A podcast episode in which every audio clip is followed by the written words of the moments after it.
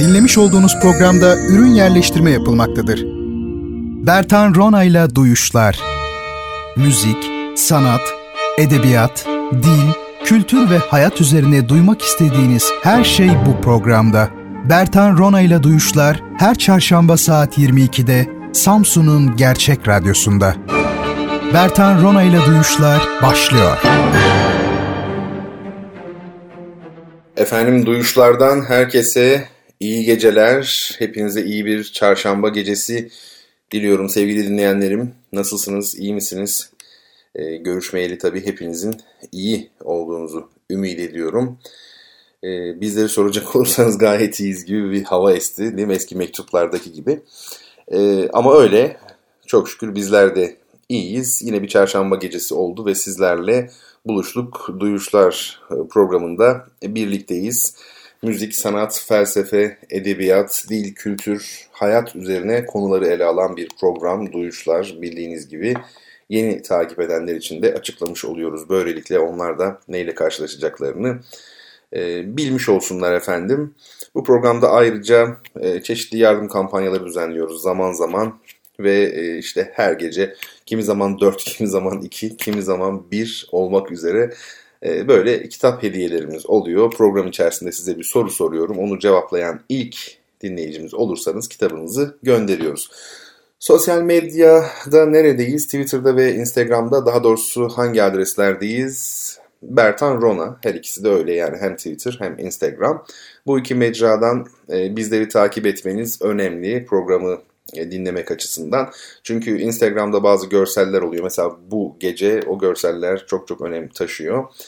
Ee, onun dışında kitap hediyeli sorumuzun cevabını da Twitter üzerinden alıyoruz. Doğrudan e, Bertan Rona'yı etiketleyerek mention şeklinde yazıyorsunuz. Et Bertan Rona diye başlayıp cevabı veriyorsunuz yani. Onun dışında elektronik posta adresimiz bertanrona.gmail.com ya da duyuşlar.gmail.com ve SoundCloud ile Spotify'da e, duyuşların geçmiş bölümlerini bulabileceğiniz ortamlar, medyalar. Sevgili dinleyicilerim bu geceki konumuza geçmeden önce yani Uygarlıklar Beşiği Anadolu konusuna geçmeden önce hediye kitabımızı tanıtmak isterim. Bu gece sizlere, bu hafta sizlere İsmail Tunalı'nın, Profesör İsmail Tunalı'nın Yeni Bir Aydınlanmaya Doğru adlı e, kitabını hediye edeceğiz. E, bilindiği üzere estetik üzerine, sanat ontolojisi üzerine, e, Grek estetiği üzerine çalışmalarıyla tanıdığımız çok değerli bir e, sanat büyüğümüz, e, düşünür, düşünce büyüğümüz yani felsefe büyüğümüz İsmail Tunalı. Onun e, kitaplarını okumayan herhalde e, kimse yoktur. Özellikle de çeviri kitaplarda çok ciddi bir tabii çeviri problemi var Türkiye'de. Yabancı dil e, sevmiyoruz, millet olarak sevmiyoruz. Dolayısıyla özgün diyebileceğimiz ya da doğrudan e, yazarın kendi düşüncelerini de büyük oranda e, ortaya koyan az sayıda çalışma var. E, İsmail Tunalı'nın eserleri de bunlar arasında gösterilebilir. Tabii çok böyle karşılaştırmalı okuma da yapar şüphesiz. Ama İsmail Tunalı üzerinden siz e, büyük bir takım e, yazarları, Roman Ingarden gibi ya da Nikolay Hartmann gibi büyük yazarları da öğrenmiş olursunuz. Ez cümle yani sanat felsefesi, estetik, e, ontoloji, sanat ontolojisi üzerine düşünmek isteyenler için önemli bir adrestir. Biz de onun Yeni Bir Aydınlanmaya Doğru adlı kitabını hediye edeceğiz sizlere bu gece. Ben okumadım bu kitabı. Yani okumadığım İsmail Tunalı kitaplarından biridir.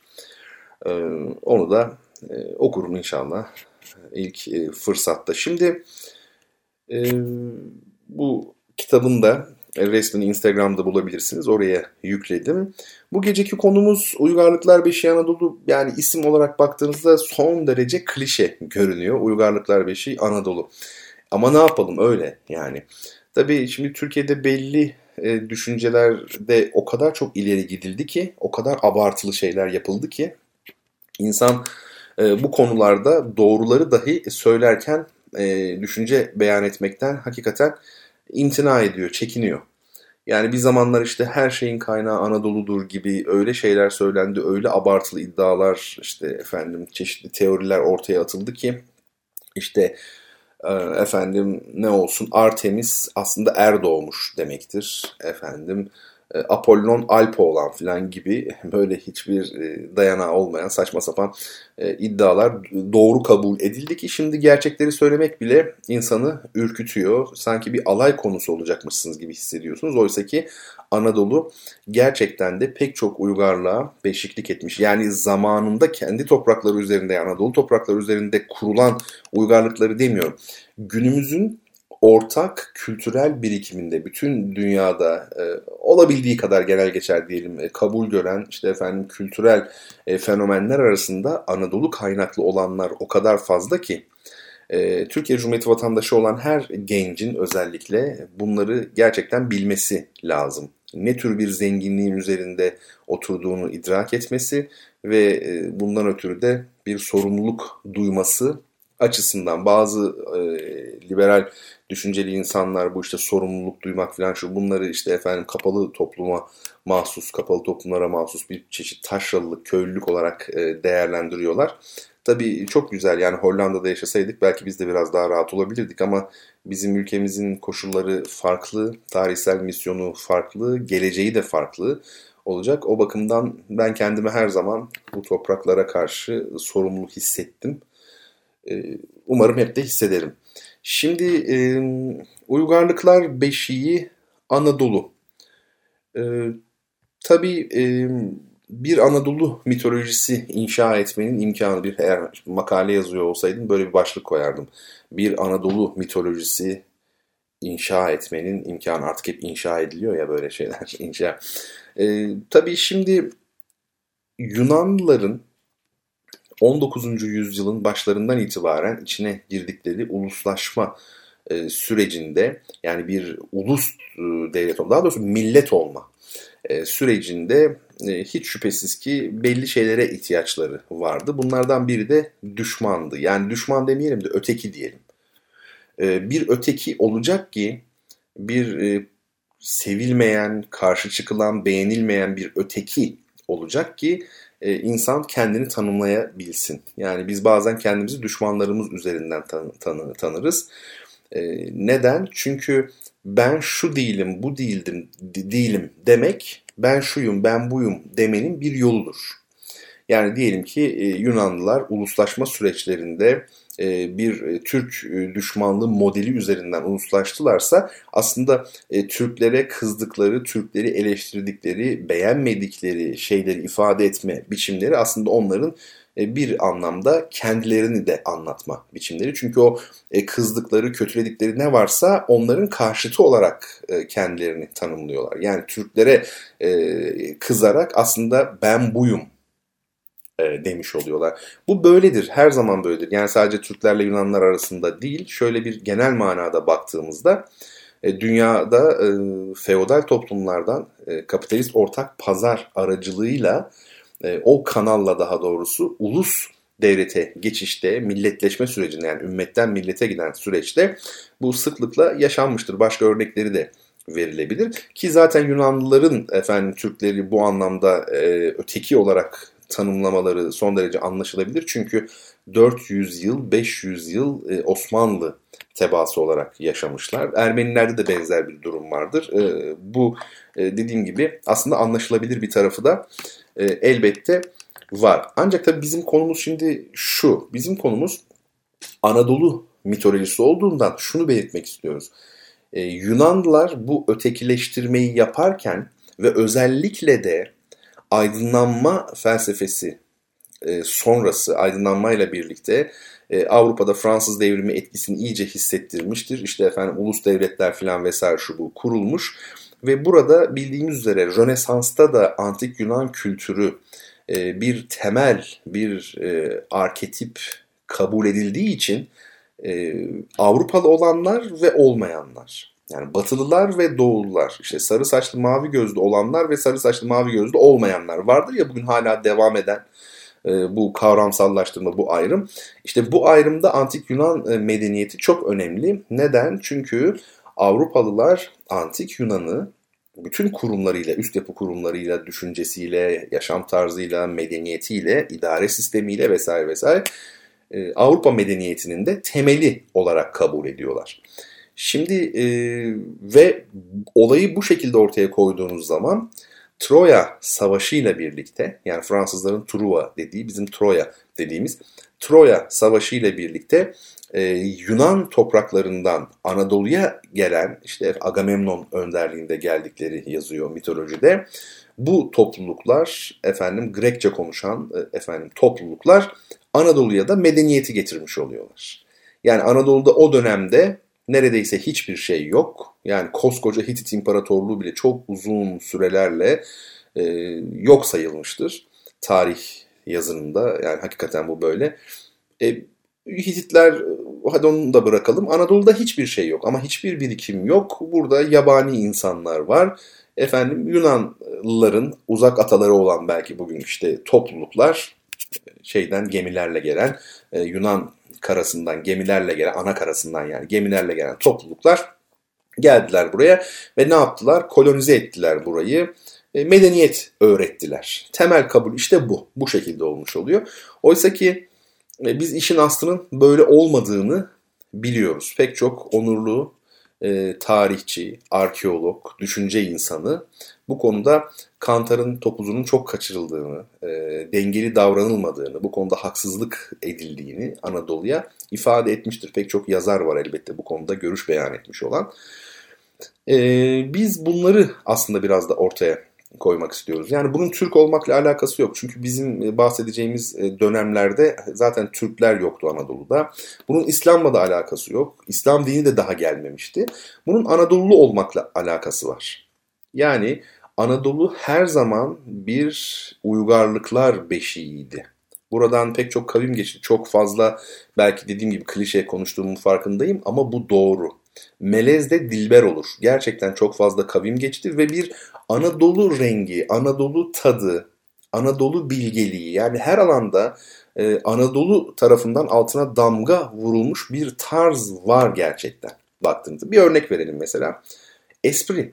Bu topraklarda kim yaşarsa yaşasın, ister Romalılar yaşasın, İslam, ister e, efendim İslam İmparatorluğu yaşasın, ister Osmanlı olsun, hiç fark etmez, ister Hititler olsun kim olursa olsun bu topraklarda e, gülmece yani miza her zaman çok kuvvetli olmuş ama her zaman. Bunun sebepleri tabii ki e, araştırılabilir yani sosyal bilimciler bunu araştırabilirler. E, mutlaka vardır sebepleri. Ama biz bakıyoruz mesela bugün işte efendim Bektaşi fıkralarından tutun işte efendim işte Aziz Nesin'e kadar yok işte Cem Yılmaz'dan tutun. Yani hangi e, şey altında olursa olsun örtü altında olursa olsun veya Karadeniz fıkralarını alttan alta bir gerçekten mizah var. Mizah fışkırıyor yani. Bizim orta oyunumuzdur, şuyumuzdur, buyumuzdur. Var, var, var. İşte ya da bir Hitit döneminden kalma bir kabartma görüyorsunuz. Aa, bir bakıyorsunuz bir adam bir elinde bugünkü bağlamaya çok benzeyen bir çalgı çalıyor. E, Hititlere bakıyorsunuz yani bu insanların başkentlerin olduğu bölgeler tam da İç Anadolu öyle değil mi? Yani işte Kırşehir'deki biz e, aşıklık geleneğini biliyoruz, ozanlarımızı biliyoruz efendim. Biliyoruz da biliyoruz. Dolayısıyla e, Anadolu e, kendi tarzını oluşturmuştur tarih boyunca. Bir de bugünkü dünyanın kültürel birikiminde hepimizin bildiği pek çok fenomen yani pek çok nesne, olay, ilişki, sembol e, bunlar Anadolu kökenli. Hangileri olduğu üzerinde duracağız elbette.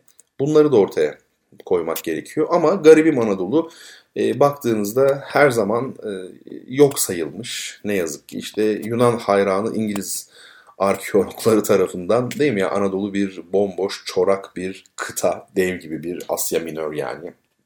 Asya denir aslında Anadolu'ya.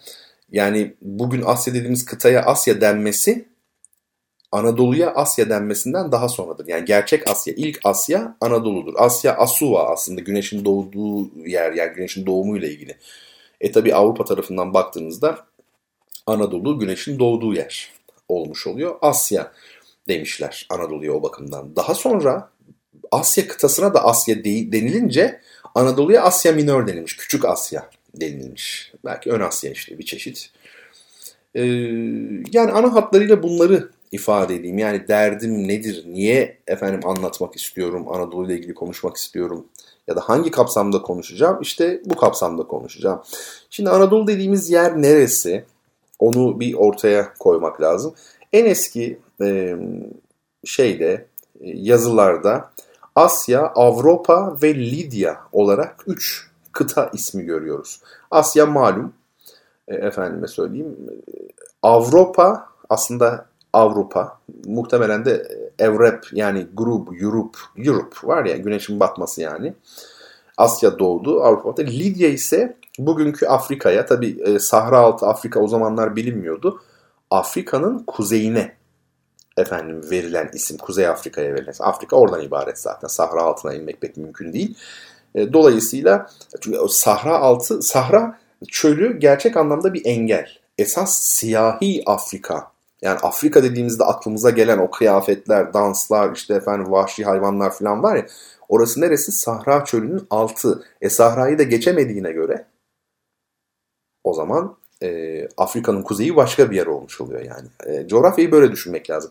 Asya, Avrupa ve Lidya. Ama bugün bizim kullandığımız anlamda Lidya değil. Afrika anlamındaki Lidya. O dönemde öyle kullanılıyormuş. Şimdi Küçük Asya adının biz 5. yüzyıldan itibaren kullanılmaya başladığını biliyoruz. Demek ki en başlarda Asya dediler Anadolu'ya. Daha sonra büyük o Asya'ya, kıtaya da Asya denilmeye başlayınca karışmasın diye 5. yüzyıldan itibaren yani 400'lü yıllardan itibaren Küçük Asya denildi. Asya Minör dediğimiz şey. Ve 10. yüzyıldan itibaren de Anadolu denildi. Anadolu da tabi Anatoli. E, Rumca bir isimdir. E, yani anneyle de bir alakası yok. Elbette ki doluyla da bir alakası yok ama e, halk etimolojisi gibi yani orada çok güzel halk ağzı onu e, Türkçeleştirmiş ve Anadolu olmuş. Muhteşem e, gerçekten. Çok güzel bir e, kelime. Tamamen e, Türkçeleşmiş. Büyük bir e, çağrışım alanı kazanmış. E, olağanüstü bir örnek işte alın size. E, efendim şimdi e, şöyle bir e, kıtalara baktığımız zaman e, Instagram'a e, sizler için fotoğraflar yükledim. Şimdi bu fotoğraflardan e, birine bakacağız. Orada biz bir harita görüyoruz. E, bu haritada yani paylaşmış olduğum kitap yani sizlere bu gece hediye edeceğim kitabın fotoğrafını paylaştım. Onun dışındaki ilk fotoğraf. Baktığımızda efendim haritada neyi görüyoruz? İşte e, Avrupa tamam çok güzel. İşte Ön Asya diyelim ve Afrika, Afrika'nın kuzeyi.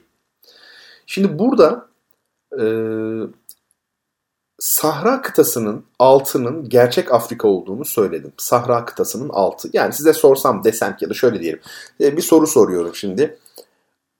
Avrupa'nın güneyini düşünelim. Avrupa'nın güneyi yani İspanya, Portekiz, Fransa'nın güneyi, efendim İtalya, Yunanistan değil mi? Buralar nereler? Ee, Avrupa'nın güneyi.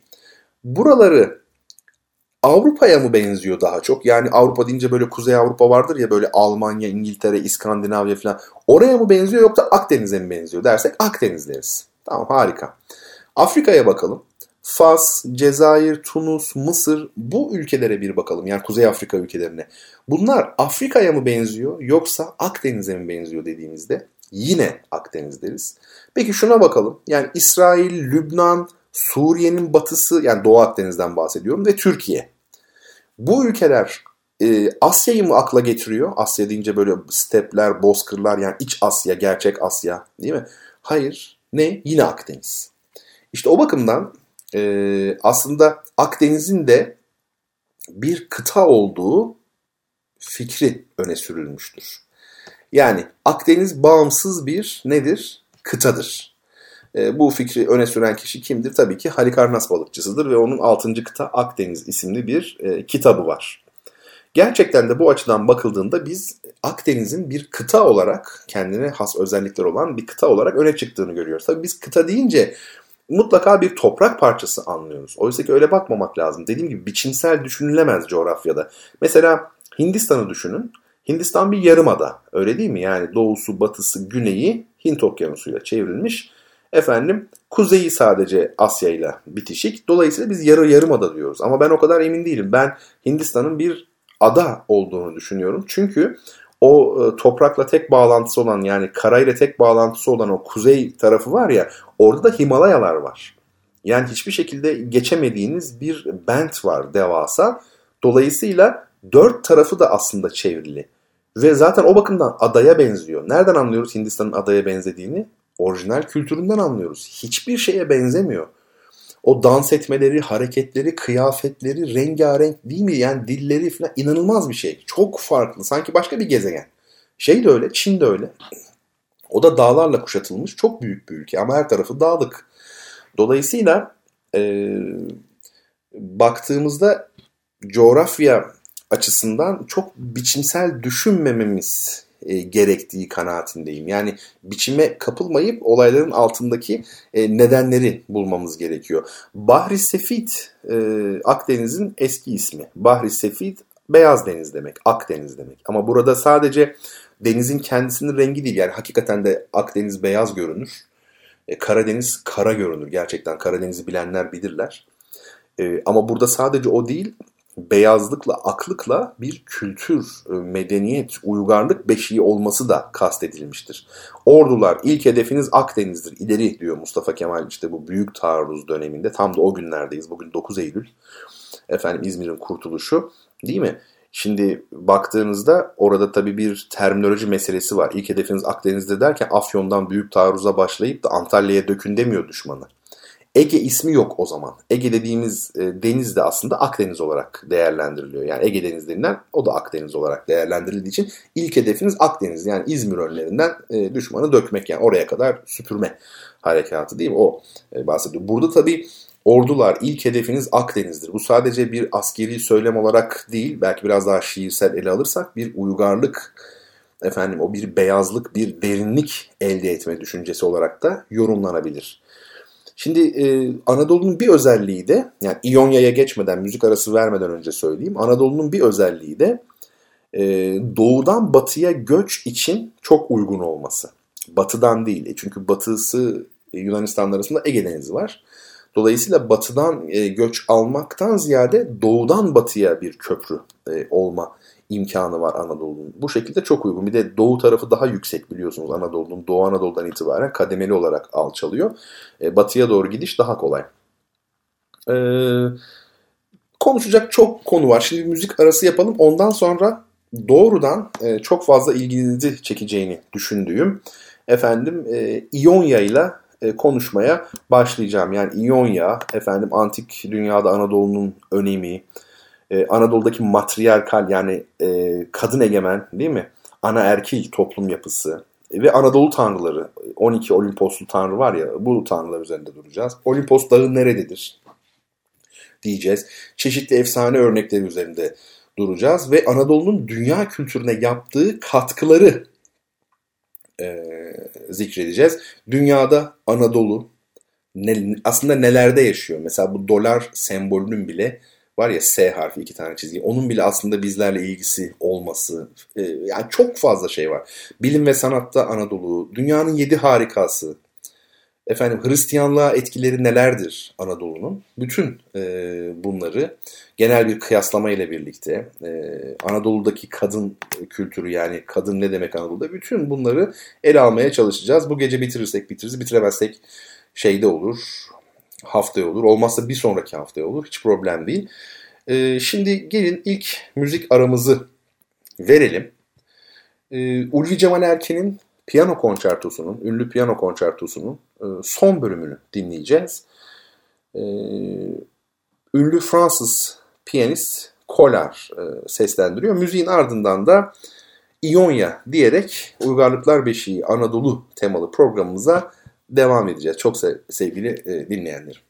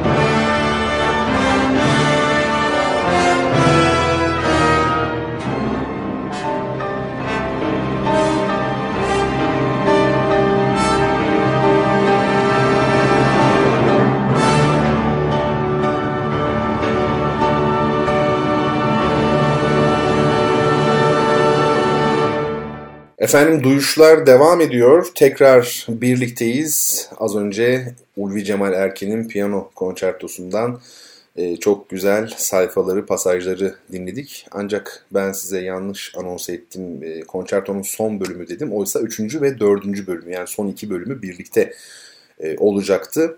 Onu düzeltmek isterim.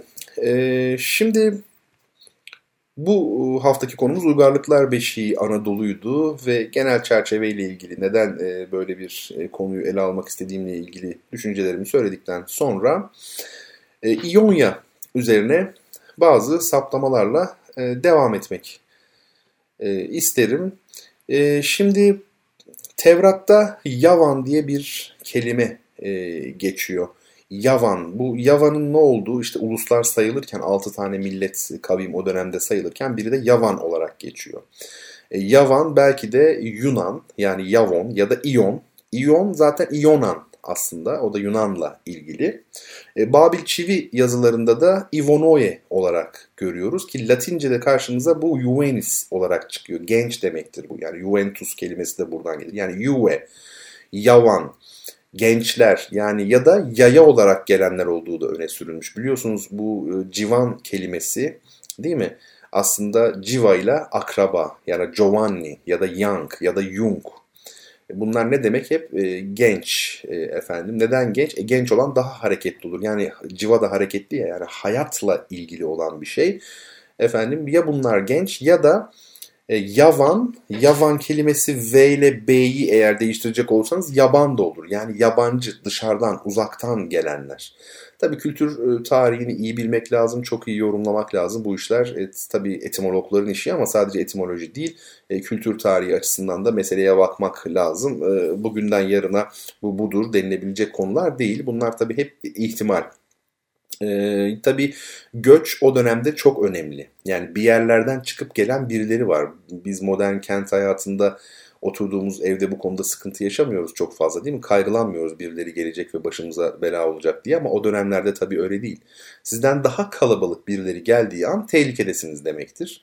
Dolayısıyla yabancılar yani yavan, yavancılar belki de değil mi? Yavancı, yabancı. Sanskritçe'de yine yavan, yavana Bunlar göç anlamındaki bir kökten geliyor. Yağ kökünden. Göç. Türkçe'ye de bakın dikkat edin. Yayılmak, yayla, yaz, yazı, yaya. Değil mi?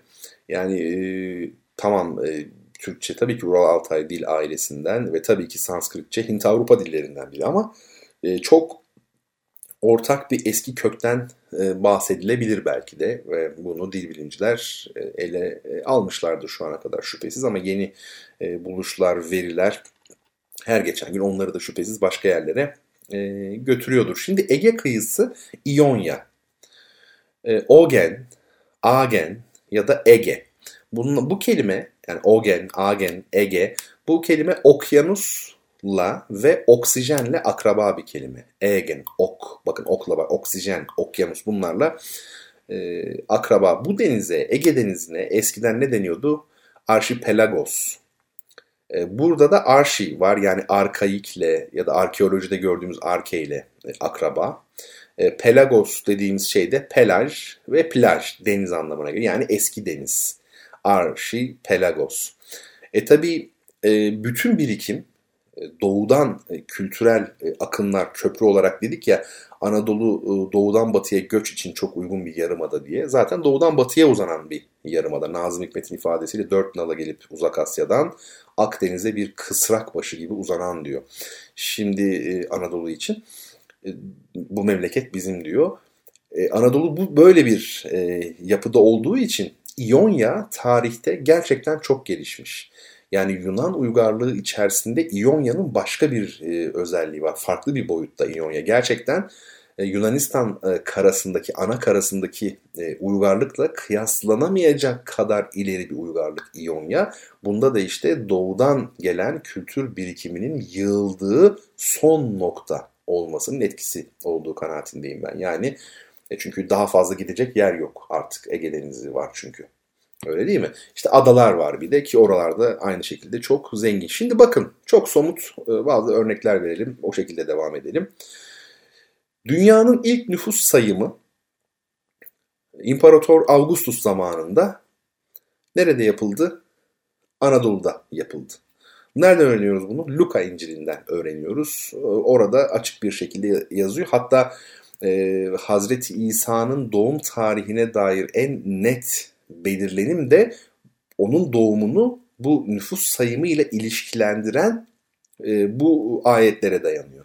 Yani Hazreti İsa orada işte doğdu. O günlerde de İmparator Augustus Anadolu'da bir nüfus sayımı yaptırıyordu diyor. E, demek ki artık yoruma herhangi bir şekilde açık olmayan bir gerçek varsa e, iki kere ikinin dört ettiği kadar basit bir şey. Dünyadaki ilk nüfus sayımı Akdeniz Havzası'nda bilinen dünyadaki ilk nüfus sayımı Augustus zamanında Anadolu'da yapıldı. Yani tam 2000 yıl önce. Ee, şimdi Romalılar biliyorsunuz kendilerini her zaman Eneas'ın soyundan e, tanımlıyorlardı. Yani Romalılara göre Truva Savaşı'nda, Troya Savaşı'nda Yunanlar galip geldiler. Troya'yı yakıp yıktılar ve 400 yıl içinde işte Anadolu'yu kolonileştirdiler.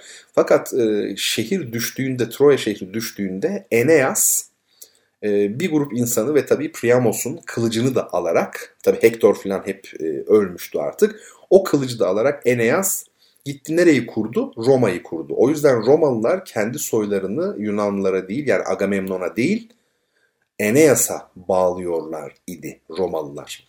Şimdi Fatih Sultan Mehmet İstanbul'u kuşattığı zaman tabi biliyorsunuz Ortodokslar, Bizanslılar Rumca konuşuyorlar. Yani Yunan soyundan Rumca konuşan insanlar. E, Papa iki tane büyük kadırga gönderdi Bizans'ın savunulması için. Yani Ortodoks Bizans'ı e, Müslüman Türklere karşı savunmak için iki tane e, kadırga gönderdi Justiniani komutasında e, ve destek oldu yani Ortodokslara. Tabi şehrin düşmesini engelleyemedi o ayrı bir dava. Bu sırada biz Fatih Sultan Mehmet'in e, Papa'ya mektup yazdığını biliyoruz. E, Fatih Sultan Mehmet diyor ki e, ben diyor Trakların soyundan geliyorum. Fatih Sultan Mehmet'in annesi Trakya kökenli olduğu için ben Trakların soyundan geliyorum diyor. Bakın şimdi çok ilginç söylediği şey. E, ne kadar kozmopolit bir adam olduğunu ve e, siyaset yaparken de kendi o bilgi birikimini nasıl kullandığını çok güzel görüyoruz burada. Papa'ya diyor ki e, sizler diyor aslında diyor Eneas'ın diyor torunlarısınız.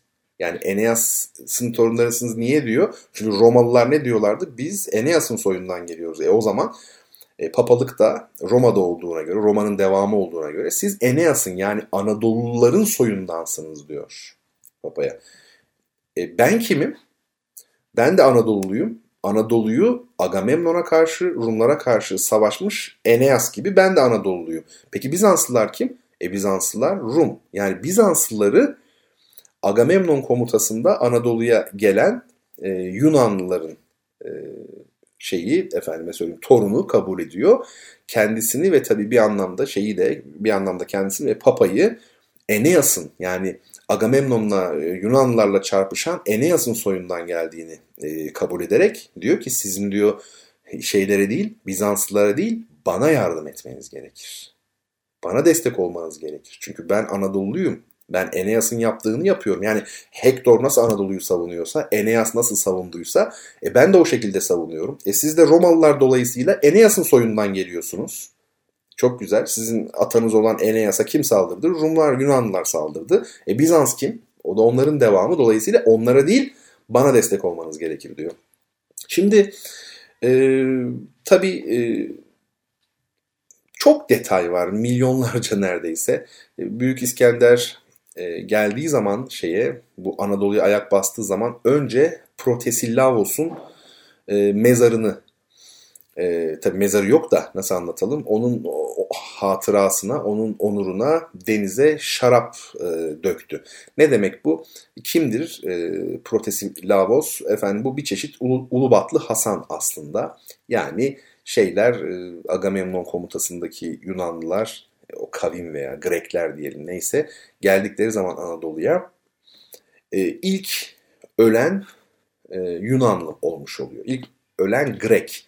E, yani şey gibi e, Ulubatlı Hasan gibi onlar için böyle bir efsanevi bir kahraman. İskender de Makedonyalı olduğu için kendisi Yunan kültür çevresinin içinde görüyor, ona mensup görüyor ve onun e, hatırasına efendime söyleyeyim e, kurbanlar kesiyor e, Protesilavos'un hatırasına ve deniz tanrısı Poseidon içinde işte efendim denize şaraplar e, dökülüyor. Büyük Troya hayal bu tabii ki.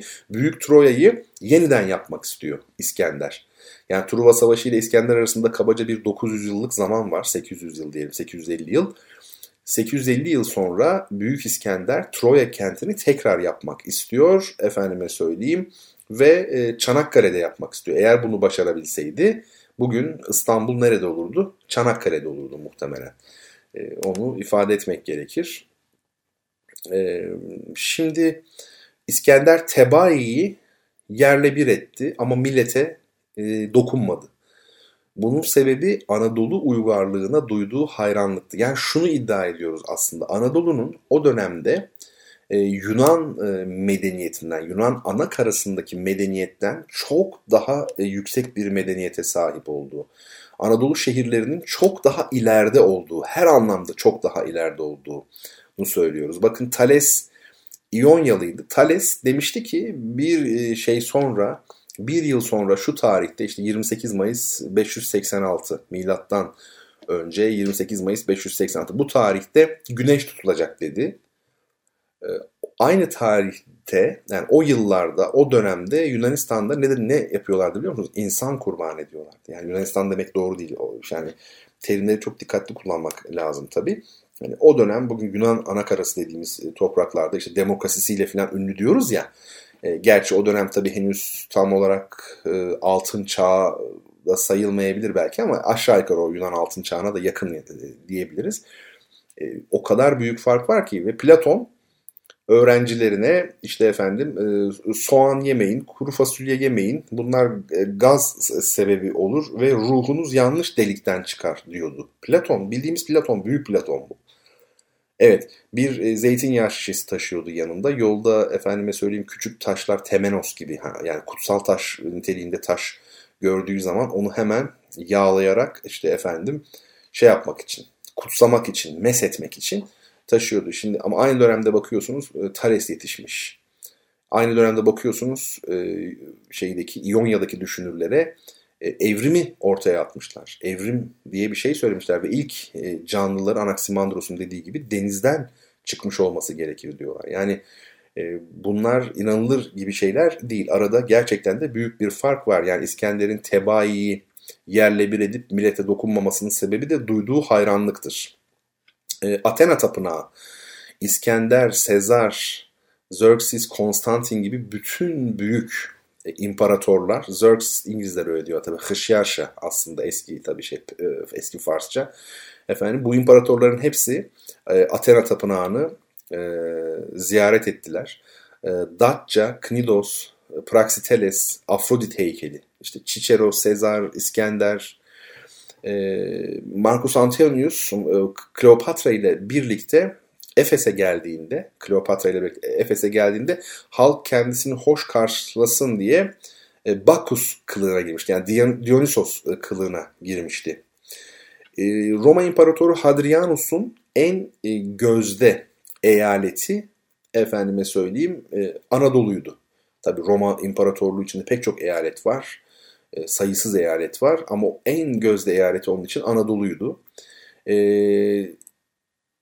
Edirne, Diokletianus biliyorsunuz Edirne'yi, e, İzmit'i e, kuruyor. E, Konstantin Troya'dan vazgeçip az önce İskender için söylediğim yanlış tabii yani Konstantin e, Troya'yı yeniden kurmak isteyen kişi Konstantin İskender değil. Konstantin Troya'yı e, kurmak istiyor tekrar ama vazgeçip nereyi kuruyor? İstanbul'u kuruyor bildiğimiz üzere. Şimdi Anadolu'nun kültürüne baktığımız zaman e, çok çarpıcı bir özellik görüyoruz. Bu da e, anaerkil bir yapı görüyoruz. Tabii bu sözünü ettiğimiz dönemlerde artık bu ortadan kalkmıştı. Yani milat dolaylarında hatta ondan biraz daha öncesi bir ilk bin yıl kadarlık bir zaman boyunca anaerkil toplum artık ortadan kalkmıştı. Yerine ataerkil erkek egemen topluma bırakmıştı ama ee, daha öncesinde Kibele kültürünü biliyoruz. Anadolu'da gerçekten matriarkal bir yapı var. Şimdi e, tabii ana tanrıça Kibele aslında tabiatın özelliklerinin e, somutlaştırılması. Bunu biliyoruz. E, tabiatta ne tür bir özellik varsa o somutlaşmış. Yani tabiat nedir? İnsanın üzerinde işlem yaptığı, efendim insanın mahsul aldığı, insanı sarıp sarmalayan, koruyup kollayan, ona kaynaklık eden yani insanın adeta içinden çıktığı bir e, sistemdir tabiat. Eski insanlar tabiatla kadın arasında bu tür bir analoji kurmuşlar, bu tür bir benzerlik kurmuşlar. Kadından mahsul aldıklarını düşünmüşler, kadın üzerinde işlem yaptıklarını düşünmüşler. Kadın bizim anamızdır, bizi doğuruyor, biz onun içinden çıktık demişler. O şefkatlidir, bizi sarıp sarmalar toprak gibi demişler. Tabi o zamanki e, cinsel rollerle şimdikiler bir değil, bunu unutmayalım. E, o zaman yani modern bir hayat söz konusu değil, cinsel roller çok daha fazla belirgin. Yani kadınlar daha fazla dişi gibi, e, e, erkekler de daha fazla erkek gibi, tabiattaki gibi öyle düşünelim. Mesela biz bugünkü gözlüklerle bakarsak o döneme dair hiçbir şeyi anlayamayız. Yani bugünkü gibi mesela aşk evlilikleri falan. Hayır aşk e, şeyin evliliğin efendime söyleyeyim cinsel e, birlikteliğin tek sebebi o zaman çocuk elbette ki. Ve e, kadın doğurabildiği müddetçe değerli. Yani doğum, efendime söyleyeyim ölüm, savaş yani insan hayatının içinde olan e, medeniyetten daha ziyade tabii olana yakın olan her türlü şey o hayatın tam ortasında olduğu için çok önemli, çok belirleyici. Ve insanlar tabiatla kadın arasında bir e, benzerlik ilişkisi kurmuşlar. Materyal kelimesi bakın materyal madde değil mi yani mater tabiatın sistemin tamamını oluşturuyor. Materyal içinde ne var? Mother var mater. Mater anne e, demek ya da eşya diyoruz mesela eşya Ayşe aslında değil mi? Yani bizim karnımızı doyuran, ihtiyaçlarımızı karşılayan iaşe, maaş, ayyaş, ayyaş da çok fazla yiyip içtiği için değil mi?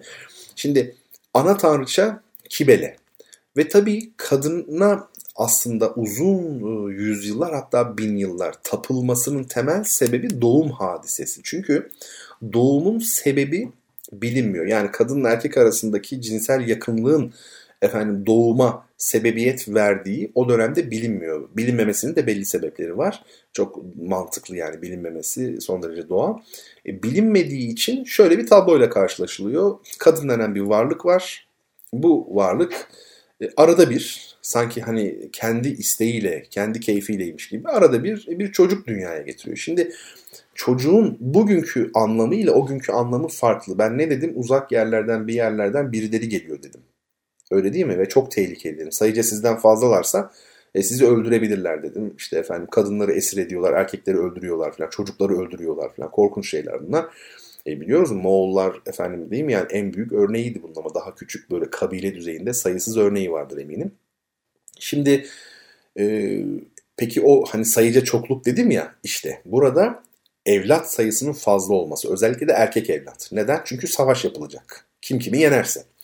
Dolayısıyla çocuk çok kıymetli. İşte e, e, cahiliye Araplarında kız çocukları işte ilk doğan eğer kız doğarsa toprağa gömerlermişler. İşte bunların hepsi aslında çok daha eskiden gelen e, erkek çocuğa duyulan ihtiyaçtan ve erkek çocuğun fetişleştirilmesinden kaynaklanıyor. Yani e, dolayısıyla o zaman çocuk dünyaya getiren anne e, olağanüstü bir varlık gibi görünmez mi gözünüze? Bir an o dünyada yaşadığınızı düşünün. Sayı çok önemli. Kim ne kadar kalabalıksa o kadar güçlü. Ve bir varlık var durup durup çocuk dünyaya getiriyor. E tabi bunların bir kısmı da erkek bu çocukların. Yarısı erkek. Dolayısıyla e, kadına verilen değerde doğum hadisesinin anlaşılamaması. Yani kendi kendine doğum yaptığı düşünülüyor tabii kadının ve karnı şişiyor birdenbire. Ve yani bu inanılmaz bir şey. Bir insanın içinden bir başka insan çıkıyor. Bakın çok ciddi bir şeyden bahsediyoruz. İşte bizim modern e, çağ insanları olarak gözlüğümüzün e, üstü o kadar tozlanmış ki bize bazı şeyler çok normal geliyor. Normal değil, çok çarpıcı aslında. Bir insanın içinde iki kalp birden atıyor. Düşünebiliyor musunuz böyle bir şey? İki kalp. içinde aynı anda iki kalp atıyor. Bu, bu inanılmaz bir şey. Ve tabii insanlar ne zaman anladılar doğumda erkeğin rolünü? Yani erkek olmasa kadının doğum yapamayacağını aslında. Yani bu bir cinsel ilişkiyi gerektiriyor. Bunu ne zaman anladılar? Özellikle yerleşik hayata geçip tarım yapmaya başladıklarında anladılar. Çünkü e, tarım demek hayvanların da evcilleştirilmesi demek ve biliyorsunuz hayvanların e, doğum yapması insanlarınkinden farklı olabiliyor. Yani 3 ayda 2 ayda doğum yapan canlılar oluyor. Öyle olunca erkeğin çocuğun dünyaya gelmesindeki rolü daha iyi anlaşılmış oluyor ve insanlar zaman içerisinde bunu anlıyorlar. Bir de şu var o zamanlar çok eşli evlilik var tabi. Çok eşli evlilikten kastım da biz çok eşli evlilik deyince böyle hani tek erkek işte efendim çok sayıda kadın gibi algılıyoruz. Hayır. Çok eşli evlilik demek çok sayıda erkekle çok sayıda kadının birbiriyle evli olması. Evlilikten kasıt da aslında aralarında serbest bir cinsel ilişkinin olması. Yani o klandaki bütün erkeklerle bütün e, kadınların doğal birbirleri doğal karı koca olmaları. Şimdi e, böyle çok uzun yüzyıllar, bin yıllar e, yaşadı insanlık. Peki böyle olursa çocukların neyi belli olmaz? Babası belli olmaz. Yani bu çocuğun babası kimdir? Tabii ki klandan biridir ama hangisidir bilinemez. Fakat anne her zaman annedir. Yani e, çünkü onun e, karnından çıkıyor çocuk. Dolayısıyla e, soyun biz anneden devam ettiğini görüyoruz. Soy anneden devam ediyor. Bunların hepsi efendim şeyin ana erkil toplumun sebepleri arasında gösterilebilir. Tabi Kibele rahipleri var. Kibele rahipleri Vecd içerisinde kendilerinden geçerek işte dans ederlerken efendim işte kendi cinsel organlarını keserlermiş. E, Kibele rahiplerinin, rahip yani erkek bunlar ve toprağa gömerlermiş. Efendim aslında bazı e, işte dinler tarihi araştırmacıları, antropologlar ne derseniz değil, e, bugün sünnet denilen şeyin bir zamanlar e, bu Kibele rahiplerinin yaptığı uygulamanın hafifletilmiş bir biçimi olduğu üzerinde de duruyorlar. Böyle düşünenler de var. Yani işte ana tanrıça var ve bir de efendim Adonis'i bilirsiniz zaten değil mi? Adonis kim? Adonis Adonai aslında e, İbranice'den alınmış belki ama Yunanca eril nominatif takısı konulmuş sonuna erkek olmuş. Yani Adonis o şekilde. Bu aslında Temmuz dediğimiz yani damız dam tammız dediğimiz bir e, tanrı. Şeyin Kibele'nin hem oğlu hem kocası. O zamanki algı, arkaik algı o şekilde. Yani bakın yine baştan var eden kim? Tanrıça, anne. Baştan o var ediyor. Yani erkek olmadan var ediyor. Tıpkı Meryem Ana'nın erkek olmadan dünyaya getirmesi gibi Hazreti İsa'yı. Öyle değil mi? Yani Theotokos dediler biliyorsunuz İznik konsilinde. Ee, ne dediler? Hristiyan o zamanki alimleri toplandılar. Ee, Theotokos, Tanrı anası. Yani Hazreti İsa'ya Tanrı dediler. Meryem Ana'ya da Theotokos onun annesi dediler ki aslında Artemis'in özelliklerini Meryem Ana'ya ne yapmış oldular? Yüklemiş oldular. Artemis de bir çeşit kiberedir. Bunun üzerinde duracağız. Daha çok konu var. Ee, bir, bir müzik arası daha verelim. Çok sevgili dinleyenlerim. Ee, bu müzik arasından evvel sorumu da sorayım size. Ee, ama sorundan da önce yine müziği anonsa edeyim. Necil Kazım Akses'in çok değerli bestecilerimizden Necil, Necil Kazım e, Akses'in Minyatürler adlı bir piyano eseri var. Onun e, tamamını dinleyeceğiz. Emre Eli var e, çalacak. Genç kuşaktan en önemli piyanistlerimizden biri olan Emre Eli var. Çok güzel bir yorumla seslendiriyor. Sorumu da sorayım. Bu sorunun e, karşılığı kitaptır. İsmail Tunalı e, kitabıdır. Yeni bir aydınlanmaya doğru kitabı. Şimdi sorumu soruyorum. Arkasından da programımızın e, son bölümünde birlikte olacağız. Güney Çin kökenli olan uzun yüzyıllar boyunca sadece manastırlarda öğretildiği için geçmişi hakkında detaylı bilgi bulunmayan, ilk defa usta Ip Man tarafından dünyaya tanıtılan ve Kung Fu gibi diğer Çin dövüş sporlarına kıyasla çok daha basit bir anlayışta uygulanan savunma sanatının adı nedir?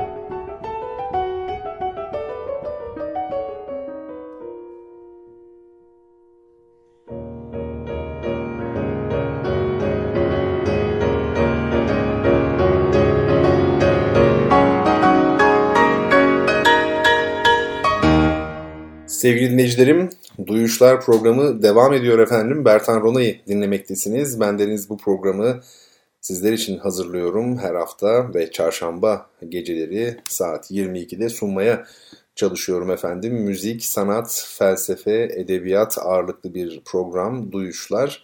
Fakat zaman zaman e, tematik bölümlerimiz de oluyor. Ee, geçen hafta ya da önceki hafta yolculuklardan söz ettik. Opera sanatı üzerine durduk. Öyle değil mi? Ve e, bu haftada Uygarlıklar Beşiği Anadolu e, temalı bir yayınla karşınızdayız. Elbette e, bu konuda söylenecekler böyle bir program süresine sığacak şeyler değil. Haftaya da devam ederiz. Muhtemelen ondan sonraki hafta hatta belki ondan sonraki haftada devam edilebilir. Çünkü Anadolu üzerine konuşacaklarımız e, bitmez. Şimdi efendim az önce bir soru sordum. Bu sorunun cevabını tabii vereceğim sizlere. E, ama önce Twitter ve Instagram hesaplarımızı şöyle bir e, duyuralım tekrar. Twitter'da ve Instagram'da Bertan Rona adreslerindeyiz her iki platformda da. Onun dışında elektronik posta adresimiz bertanrona.gmail.com e, gmail.com ya da duyuşlar.gmail.com ve Spotify, SoundCloud ise bizim eski bölümlerimizi bulabileceğiniz mecralar çok sevgili dinleyenler. Ee, soruların cevabını, kitap hediyeli sorularımızın cevabını Twitter üzerinden doğrudan mention olarak alıyoruz. Onun dışında Programımızda bazı e, görseller üzerinde e, yorum yaparken de Instagram'ı kullanıyoruz. O yüzden bu iki mecrada takibiniz de önemli. E, burs verdiğimiz, yardımcı olmaya çalıştığımız öğrenci arkadaşlarımız var. Duyuşların müdavimleri bilirler. Bu konuda yardımcı olabilecek olan varsa lütfen bize ulaşsın. Genç öğrenci arkadaşlarımızın eğitimine ya da herhangi bir ihtiyaçlarını temin etmelerine e, yardımcı olalım. Bundan daha büyük bir mutluluk yok emin olabilirsiniz. E, bize bir şekilde az önce söylediğim e, medyalar üzerinden ulaşabilirsiniz. Hatta başlamadan evvel hani bazen böyle bir şey düşünürsünüz. Şöyle yapalım ama sonradan o cümle çıkmadan ağzınızdan olamayacağını anlarsınız. Böyle boş kalırsınız öyle oldu. Hatta başlamadan evvel dedim hayır o düşündüğümü de yapamam. O yüzden o kalsın. Boş verelim biz şimdi.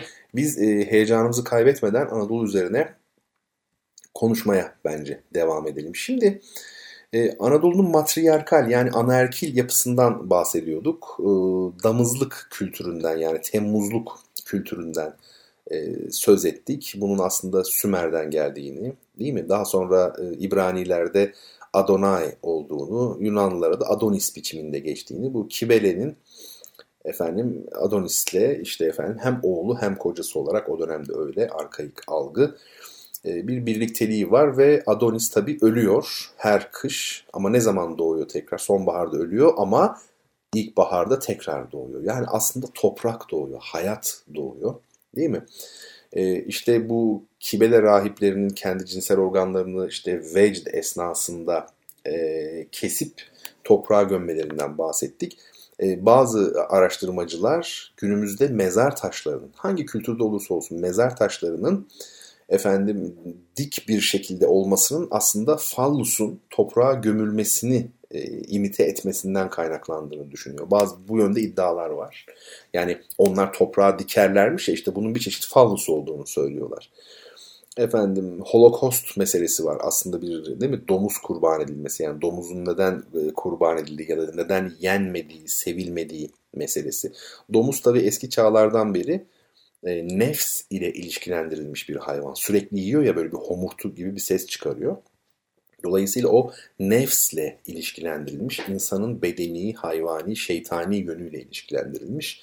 Eti yen, etinin yenmesi haram, öldürülür e, zaman zaman domuz vesaire yani domuz üzerine e, konuşulur. Mesela çam ağacı meselesi vardır ya bizim bu yılbaşlarında değil mi? Hani işte bütün şeyde Hristiyan dünyası ne, yap ne yapıyor? Çam ağacını falan. Şimdi mesela bizde ise bu bir Hristiyanlık taklidi gibi veya benzemek gibi düşünüyor. Oysa ki e, bu çam ağacı attis dediğimiz e, gelenek Anadolu kaynaklıdır.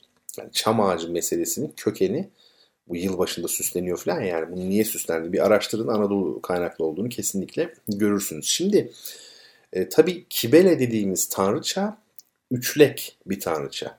E, bir tabir caizse yani üçlek dediğim e, şimdi e, bir kadının hayatındaki üç evre. Tabii şu an böyle şeyleri bu şekilde dile getirmek doğru değil ama biz arkaik dönemlerden bahsediyoruz. Dolayısıyla o dönemler nasıl algılanıyorsa onları anlatıyoruz. Yoksa kendi düşüncelerimiz olduğu değil. Ama o dönemde işte genç kız olmak, kadın olmak ve anne olmak. Bunlar bu üçü bir kadının hayatındaki üç evre olarak görülüyor. Ve aslında biz Kibele'nin, ana tanrıçı olan Kibele'nin şöyle bir baktığımızda bu üç özelliğinin parçalandığını ve üç tanrıçada ifade edildiğini, sembolize edildiğini görüyoruz. Mesela bir tanesi hangisi olabilir? Diyelim ki Artemis. Değil mi? Yani bekaretle tanınan bir tanrıça. Efendim Athena veya biri bu. Bir tanesi mesela artık kadın ve çok güzel bir kadın. Kim o? Afrodit tabii ki. Yani Romalıların Venüs dedikleri Afrodit. Ve biri de Here. Yani Hera olarak bildiğiniz işte Here. O da Zeus'un karısı. O, o da belki işte artık bir şey anne. Yani kız, kadın ve anne olarak Kibele'nin hayatındaki üç aşama e, bu şekilde ifade edilmiş oluyor aslında. O bakımdan da e, ayla sembolize edilmiş. Yani ay önce incedir, ondan sonra işte yarım ay şeklinde olur. Sonra dolunay. E, hamile kalan bir kadının işte karnının büyümesi şeklinde. O bakımdan e, ayla sembolize edildiğini de e, söylemek e, gerekir. Şimdi bu Anadolu tanrılarına geçelim. Yani e, 12 tane Olimposlu tanrı var. Tabii çok fazla tanrı var e, Yunan mitolojisinde öyle mi? Yani sayısı belli değil bu tanrıların. Ama e, bunlardan bazıları büyük yani o tanrılar arasında da bir hiyerarşi var. Yani hepsi aynı güçte, büyüklükte, önemde değiller. Bazıları küçük, bazıları çok büyük. E, bunların da en büyükleri hangileri? Elbette ki e, Olimposlu tanrılar. Yani Olimpos dağında yaşayan tanrılar. E, 12 tanrı. Şimdi bakalım hangileri onlar? Mesela Zeus, Hera, Poseidon, Apollon, Artemis, Afrodit, Hermes, Ares, Hestia, Hephaistos, Athena ve Hades. Bunlar Zeus, Poseidon, Hades zaten biliyorsunuz kardeş. Ee, kardeşleriyle evlenenler de var o dönemde öyle antik Mısır'da olduğu gibi değil mi? Şimdi bir bakalım bu, bu tanrıların adları, bu tanrıların ya da tanrıçaların adları nereden gelmiş? Kendileri nereden aslında? Şimdi Zeus ismi Grekçe bir isim. 12 tanrıdan şimdi ilkini alıyoruz. En güçlüsü Zeus. E, Grekçe bir isim. E, nedir özelliği? En güçlüdür. Bu baş tanrı yani hepsinden daha güçlü. Efendim şimşek atıyor kızdığı zaman ve sembolü de Z harfi. Gerçekten Z hem Zeus'un Z'si hem de değil mi bir şimşeğe de benziyor bir taraftan Z. Ya bu işler adama kafayı yedirtir onu söyleyeyim yani bu sembolizmi falan. Allah Allah bu Zeus dedik tesadüf mü ya onun Z'siyle şimşek olması falan. Ya bunlar uzun hikayeler. Bir ömür vermeyi gerektiriyor. Yine de bir ömür verseniz bile işin içinden tabii çıkamazsınız ama en azından belli bir noktaya gelirsiniz. E, Zeus tabii e, Deus ya o da tanrı demek değil mi? Latinlerin tanrısı, Katoliklerin. Ziya, Dia, ışık mesela bakın DZ böyle bir benzerlikleri var. Pizza değil mi? Pizza, pi, e, pida Pide yani Arapça pida. Pita aslında Aramca. Arapça değil de Aramca. Pita. Bakın onlarda Z ile D arasında böyle bir dönüşlülük var. Karşılıklı kullanılıyor. Şimdi Zeus'un adı Grekçe dedik. Özelliklerini söyledik. Hera e, adı Hera, Zeus'un karısı. Grekçe bir isim değil. Özelliği ne? Dırdırıcı ve kıskançtır Hera. Zeus'la Hera bayağı bildiğimiz en düşük seviyede böyle e, karı koca kavgası var ya. Özellikle de kadının dırdır ettiği, Zeus'un zaman zaman Hera'yı dövdüğü ya da dövmekle tehdit ettiği. E, burada şunu görüyoruz biz. E, bu antik Yunan mitolojisi ortaya çıktığı dönem yani hangi dönem biliyor musunuz bunun ilk var olduğu dönem bu haliyle var olduğu dönem aslında ana erkil toplumun yerini yeni e, erkek egemen topluma bıraktığı. Ya bu dönüşüm yeni olmuş. e, yeni olduğu için de kadın nefreti, efendime söyleyeyim kadına dair bir takım aşağılamalar çok güçlü olarak görülüyor. Belki bu mitolojiden bin yıl öncesine gitme imkanı olsa, o zamanki mitolojiyi biz bir okuyabilsek, inceleyebilsek ya da 2000 yıl öncesi tam tersi bir manzara da görebilirdik. Yani burada e, kadın işte dırdırcı, işte kıskanç, adama dünyayı dar eden, işte efendim bir e, profil. Yani Hera böyle. Hera adı neymiş? Grekçe değilmiş. Zeus Grekçe, Hera Grekçe değil. Bakalım 12 isim nasıl çıkacak. Poseidon. İsim Grekçe değil. Deniz ve talih kavramları Poseidon'la birlikte anılması gereken kavramlar. E, gökyüzü Zeus'a düşmüş işte kurada. Hades yani yeraltı Hades'e düşmüş. Üç kardeş bunlar. Denizlerde Poseidon'a düşmüş. E, Poseidon tabi e, yani deniz ve talih işte Odysseus nedir macera serüven o Fortuna yani fırtına dediğimiz şey Fortuna bunlar çok çok uzun uzun konuşulması gereken şeyler. E, Fortuna var ya hani Deep Purple'ın bir parçası var Soldier of Fortune. Ne demek Fortune? E, talih demek. Tabi orada talihli asker diye çevirmek doğru değil. Soldier of Fortune paralı asker demek. E, bir, bir kalıp tabi. Ama aslında Fortune kazanç, zenginlik, talih, baht anlamına geliyor tabii. Şimdi e, fortune, fırtına anlamı da var. Yani fırtına, fortuna. Değil mi? Neden? Çünkü denizciler için talih nedir? Tam anlamıyla fırtına olup olmamasıdır. İşte o yüzden Poseidon'a e, kurbanlar kesilirmiş deniz seferine çıkmadan evvel. Denizde fırtına olmasın diye. Yani Poseidon onu şey yapıyor ortaya koyuyor ya. Odüsseya, o da serüven demek aslında Odüsseya. E, hem kitabın ismi biliyorsunuz, destanın ismi değil mi? Kahramanın ismi Odysseus. Ne kadar güzel. Peki Apollon Grekçe değil. Bu isim de Grekçe değil. Hitit fırtına tanrısının ismi Apollunas. Hadi buyurun şimdi. Apollon sorsanız en Yunan tanrı ama Hitit fırtına tanrısının ismi Apollunas. Apollon ismi Grekçe bir kökten türetilemiyor. Grekçe değil. Nedir özelliği Apollon'un? Çok güçlü bir tanrıdır. Çok saygıdeğer bir tanrıdır. Rezillikleri pek yoktur. Birkaç tecavüz vakası dışında. Şaka yapmıyorum öyle. Öyle bir e, e, seviyesiz şeyleri yoktur. Pek çok başka tanrı gibi. Apollon hakikaten saygıdeğer bir tanrı. E, Troya'ya yardım eder. Troya Savaşı'nda Anadolu'ya yardım eder. Hekimdir. Değil mi? Apollon tıbbın e, tanrısıdır. Okçudur, müzisyendir ve nerelidir tabii ki? Likyalıdır. Yani Apollon Likyalı, Anadolulu bir tanrı. Apollon'un en önemli özelliği Anadolulu olması. Lükya ışıktan gelir zaten. Muhtemelen de güneşle ilgili. Çünkü Apollon güneş tanrısı biliyoruz. Lükya lüks diyoruz ya yani ışık anlamında. Lümen, L ile gelir. Lise kelimesi de oradan gelir. Likya ile ilgili yani lise. Biz Fransızcadan aldık ama sonuçta Anadolu kaynaklı. Likya ile ilgili. Artemis. Artemis ismi Grekçe değil. Apollon'un kız kardeşi biliyorsunuz. Bakirelik ile ilgili bir tanrıdır ve bir de hilal. Yani üç, üçleklik demiştim ya işte efendim. Üç aşama e, kadın hayatında. Ve ay tabii ki Artemis'te bunlar önemli. Afrodit ismi Grekçe değil. Afrodit de Grekçe değil e, Hephaistos'la evleniyor ama aslında Ares'i istiyor. Yani Hephaistos e, topal biliyorsunuz. Zorla evlendiriyorlar Afrodit'le ama onun gönlü kimde? E, aslında savaş tanrısı Ares'te. Bu da kadına ve erkeğe e, yüklenmiş olan o tarihsel rollerin somutlaşması anlamına geliyor aslında bu hikayede. Erkek kahraman olur. Yani erkek fiziksel güçle, üretkenlikle, işte savaşla, e, anılıyor burada. Afrodit de güzelliğini anılıyor. İşte o ikisi birbirine nedir? Uygundur vesaire. Şimdi Hermes Grekçe değil bu isim de Grekçe değil. E, Merkür yani bu Romalıların dediği Merkür. Seyahat tanrısıdır. İşte o yüzden her şehirde bir Merkür Oteli vardır mutlaka. Merkür Oteli çünkü seyahatle ilgili. Kurnazdır, hırsızlığı meşhurdur. İşte Apollon için rezilliği pek yoktur dedim ya. Hani birkaç tecavüz dışında. O da yeteri kadar tabii rezilce bir şey ama ya şöyle e, Apollon'un acımasızlığı vardır yer yer. Çok katıdır. Derisini yüzmüştür mesela Marsyas'ın.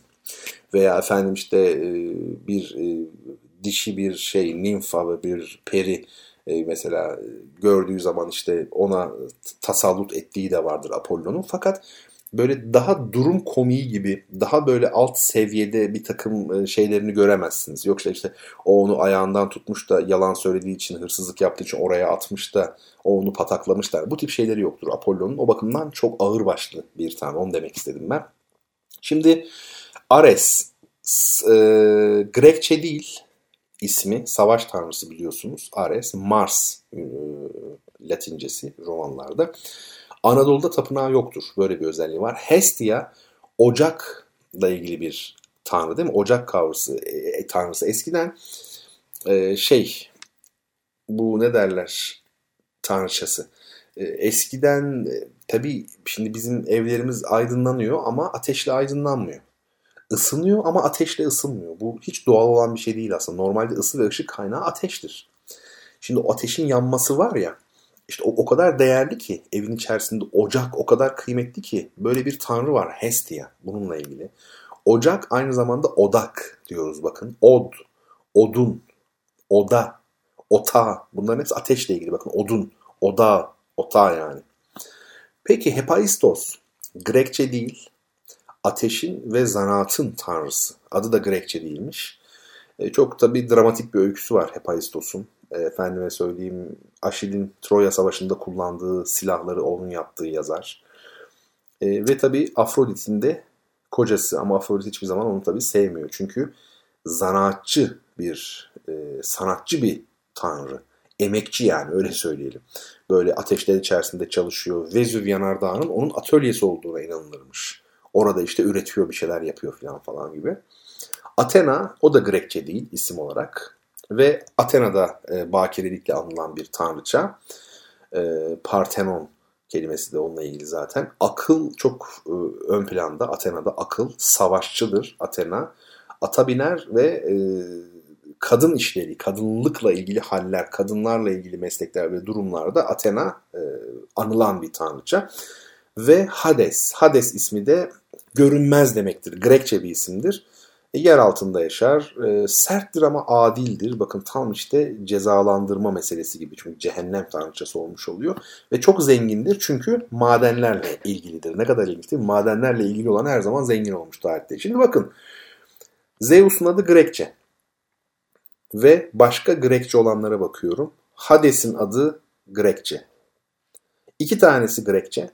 Onun dışında Hera, Poseidon, Apollon, Artemis, Afrodit, Hermes, Ares, Hestia, Hephaistos ve Athena. 10 tanesi de Grekçe değil. Ve e, bu biz 12 tanrıya Yunan tanrıları, Olimposlu tanrılar, tanrılar diyoruz ama adları dahi e, efendime söyleyeyim. Tabii ki ad her şey demek değil. Bizim de isimlerimiz öyle değil mi? Ayşe ismi Türkçe değil. Şimdi o zaman Ayşe o, ismi olanları hep Arap mı sayacağız? Yani hayır onu demek istemiyorum.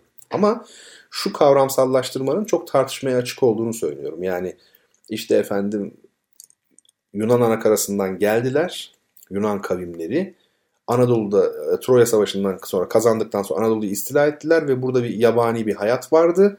Buraya medeniyet getirdiler. Burada Yunanca öğrettiler falan filan. Yani bu tablo biraz tartışmaya açık. Onu anlatmaya çalışıyorum. Kimin kime ne öğrettiği tartışılır. Yani. Peki yeri gelmişken şunu da söyleyelim. Olimpos dağı nerede? Biliyor musunuz? Olimpos Uludağ demek. Yani şöyle bir aslında. Olimpos kelimesi Grekçe değil. Olimpos kelimesi de Yunanca değil. Yani o da Grekçe değil. Sondaki os, son var ya bir kelimenin sonunda os duyuyorsanız teos, e, halikarnassos hani böyle yerler var ya osla biten. Bu, bu isim Yunanca değil demektir. Eski Anadolu dilinden geldiğini biz anlamış oluyoruz. Şimdi Olimpos Yunanca bir kelime değil, Grekçe bir kelime değil. Ama manasını biliyoruz. Ulu dağ demek, büyük dağ. Bir bölgedeki en yüksek dağ, en yüce dağ. Ulu dağ diyoruz ya mesela bizler. Bizde mesela Ulu, Ulu Cami diye bir şey vardır değil mi? Bazı Anadolu şehirlerinde büyük cami de deniyor ama daha çok %90 Ulu Cami. Her şehirde vardır Ulu Cami. Diyarbakır Ulu Cami mesela. Nedir bu? O şehrin en büyük camii, merkezi camii efendime söyleyeyim. Ya da işte Samsun'da olduğu gibi Ulu Cami'de Büyük Cami de deniliyor bazen. Yani tek bir tane merkezi olmuş oluyor. Olimpos da böyle Uludağ anlamına geliyor. Ama ilginç olan şey şu. Yunanistan'da Olimpos denilen bir tane dağ var. Yunanistan'da adı Olimpos olan bir dağ var.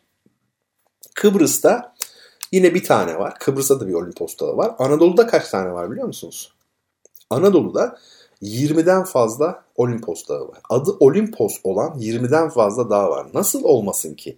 Anadolu'nun yüz ölçümüyle E, Kıbrıs'ın, hadi Kıbrıs'ı e, zaten dikkate almıyor. Çok küçük kalır Anadolu'nun yanında da Yunanistan'ınki bile o kadar farklı ki. Şöyle bir haritayı açın. Yunanistan'ın yüz ölçümüne bakın. Sonra gözünüzü bir doğuya doğru bir çevirin şöyle. Türkiye'nin olduğu yere doğru. Yani çok devasa bir e, ülke göreceksiniz. Bir coğrafya göreceksiniz. E, o bakımdan 20'den fazla e, şey var. Olimpos Dağı var. İşin tuhaf olanı ne biliyor musunuz? E, bugün ilkokul çocuğuna bile sorsanız mitolojide zaman ve mekan olmaz denir değil mi? Hani zamansız ve mekansız bir anlatıdır. Masallar gibidir mitoloji. Ama koca koca adamlar, bu işin artık böyle uzmanı olmuş olan dünya çapında tanınan adamlar bu bahsedilen Olimpos Dağı'nın yani mitolojide geçen Olimpos Dağı'nın Yunanistan'daki dağ olduğunu iddia ediyorlar. Çok tuhaf değil mi? yani nasıl oluyor böyle bir şey? Anadolu'da 20'den fazla varken bunu neye göre belirlediniz? Yani bu çok anlamsız gerçekten çok e, saçma. İşte hep o kavramsallaştırmayı besleme çabası. Nedir o kavramsallaştırma? Bir Avrupa medeniyeti var. Aydınlanmayla beraber, yani Rönesans ve özellikle de aydınlanmayla beraber modern değerler sistemine ev sahipliği yapan e, ve bu sistem normaldir. Bu sistemi oluşturan her şey normaldir. Bunun dışındaki herhangi bir olay nesne ilişki uygulama anormaldir. E, bunlar Avrupalılardır ve Batılılarla Doğulular vardır. İşte o sarı saçlı mavi gözlüdür onlar. Ötekiler her zaman esmerdir vesaire vesaire. Bu kavramsallaştırmanın ne olması lazım? Beslenmesi lazım. E Olimpos'ta e, tabii e, şey de olacak mutlaka Yunanistan'da olacak. Neden? Çünkü e, İngilizlerin büyük bir çoğunluğu e, o dönemde Yunan hayranı gerçekten de e, kendi kültür ve medeniyetlerinin temelinde antik Yunan e, medeniyeti ve demokrasisi olduğu gibi bir şey ön kabul. Antik Yunan şüphesiz çok çok önemli. E, gerçekten de e, bugün dünyaya yön veren pek çok e, fenomenin, anlayışın her neyse beşiği felsefenin doğduğu yer yani insanlığa katkıları saymakla bitmez. E, bizler e, efendim Avrupalılardan Yunanlardan daha fazla tanımalı, daha fazla benimsemeli, e, efendim okumalıyız, eleştirmeliyiz. O ayrı konu. Fakat kavramsallaştırmayı o şekilde koyarsanız gerçeklerden uzaklaşmış oluyorsunuz. Hatta Zeus'un da sarı saçlı mavi gözlü olduğunu şaka yapmıyorum okudum ben. Yani Zeus sarı saçlı mavi gözlüymüş. Ee, burada tuhaf bir şey de söyleyeyim size. İlyada'da üstelik yani İlyada'da Zeus'un simsiyah saçlarının olduğu, simsiyah kapkara gözlerinin olduğu açık açık da yazıyor. Demek ki Zeus da öyle şey değilmiş yani sarışın değilmiş. Oradan da e, bir imkanı kaybetmiş oldular. Neyse işin şakası tabii bu. E, biz şucu veya bucu değiliz. Eğer öyle söylemek gerekiyorsa biz sadece gerçeklerden yanayız. Yani onu e, ortaya koymak gerekir. Efendim şimdi teker teker efsanelere geçeceğiz ama onu da haftaya yapalım artık. Yani efsaneler, Arahne ile ilgili efsane, İlyada'daki konular, Homeros olayı nedir, Ziguratlar, Sümerliler, dağ kültü, efendim Babil Kulesi neydi aslında ve e, İonya'nın dünya kültürüne yaptığı e, katkılar, epik şiir, lirik şiir, felsefe bunlar nerede doğdu, nasıl e, ürün verdiler. Bunların hepsini e, inşallah haftaya konuşalım. Şimdi e, kitap hediyemizi de biz verdik. Doğru cevap tabii ki Wing Chun idi. Bu uzak doğu sporunun ismi. E, doğru cevabı veren dinleyicimden ricam adını, soyadını, adresini, e, telefon numarasını lütfedip bize ulaştırsın. Twitter üzerinden olabilir, duyuşlar.gmail.com üzerinden olabilir. Bizler de kendisine kitabını efendim gönderelim. Ve e, hangi parçayla sizlere veda ediyoruz? Ferit Tüzün'ün çok çok değerli bestecilerinizden, çok erken yaşta zamansız kaybettiğimiz Ferit Tüzün'ün Çayda Çıra adlı olağanüstü güzellikteki orkestra e, eseriyle bu haftalık sizlere e, veda edeceğim. Haftaya Anadolu üzerine konuşmaya e, devam edelim. Yine hediye alıp hediye verelim birbirimize ve eğer yakın çevrenize duyurabilir iseniz e, burs ile ilgili çalışmalar yaptığımızı, öğrencilerimize yardımcı olduğumuzu belki e, onların arasından yardımcı olacak kişi çıkacaktır. E, bizlere ulaşmaları yeterlidir efendim. Sevgili dostlar bendeniz Bertan Rona. Bugün 9 Eylül 2020 Çarşamba. İzmir'in de tabii e, kurtuluşu. E, ilginç ben e, şu an programı Afyon'dan e, yapıyorum.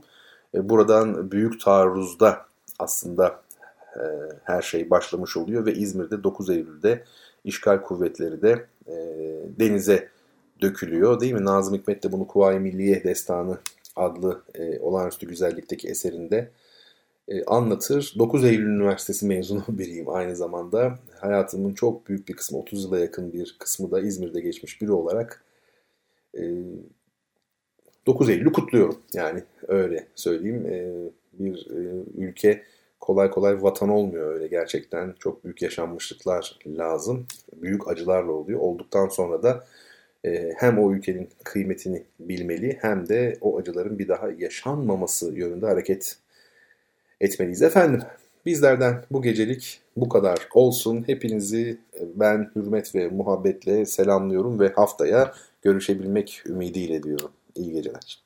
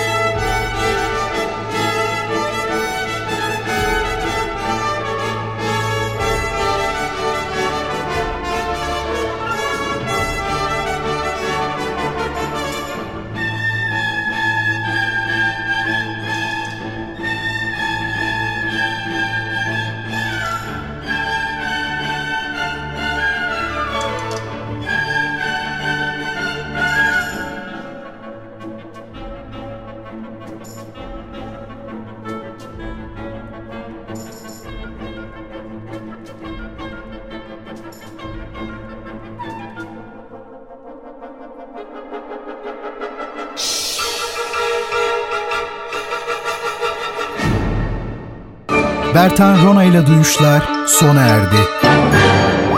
Bu program hakkındaki düşüncelerinizi dinleyen et radyogercek.com adresine mail atarak bize ulaştırabilirsiniz. Dinlemiş olduğunuz programda ürün yerleştirme yapılmıştır.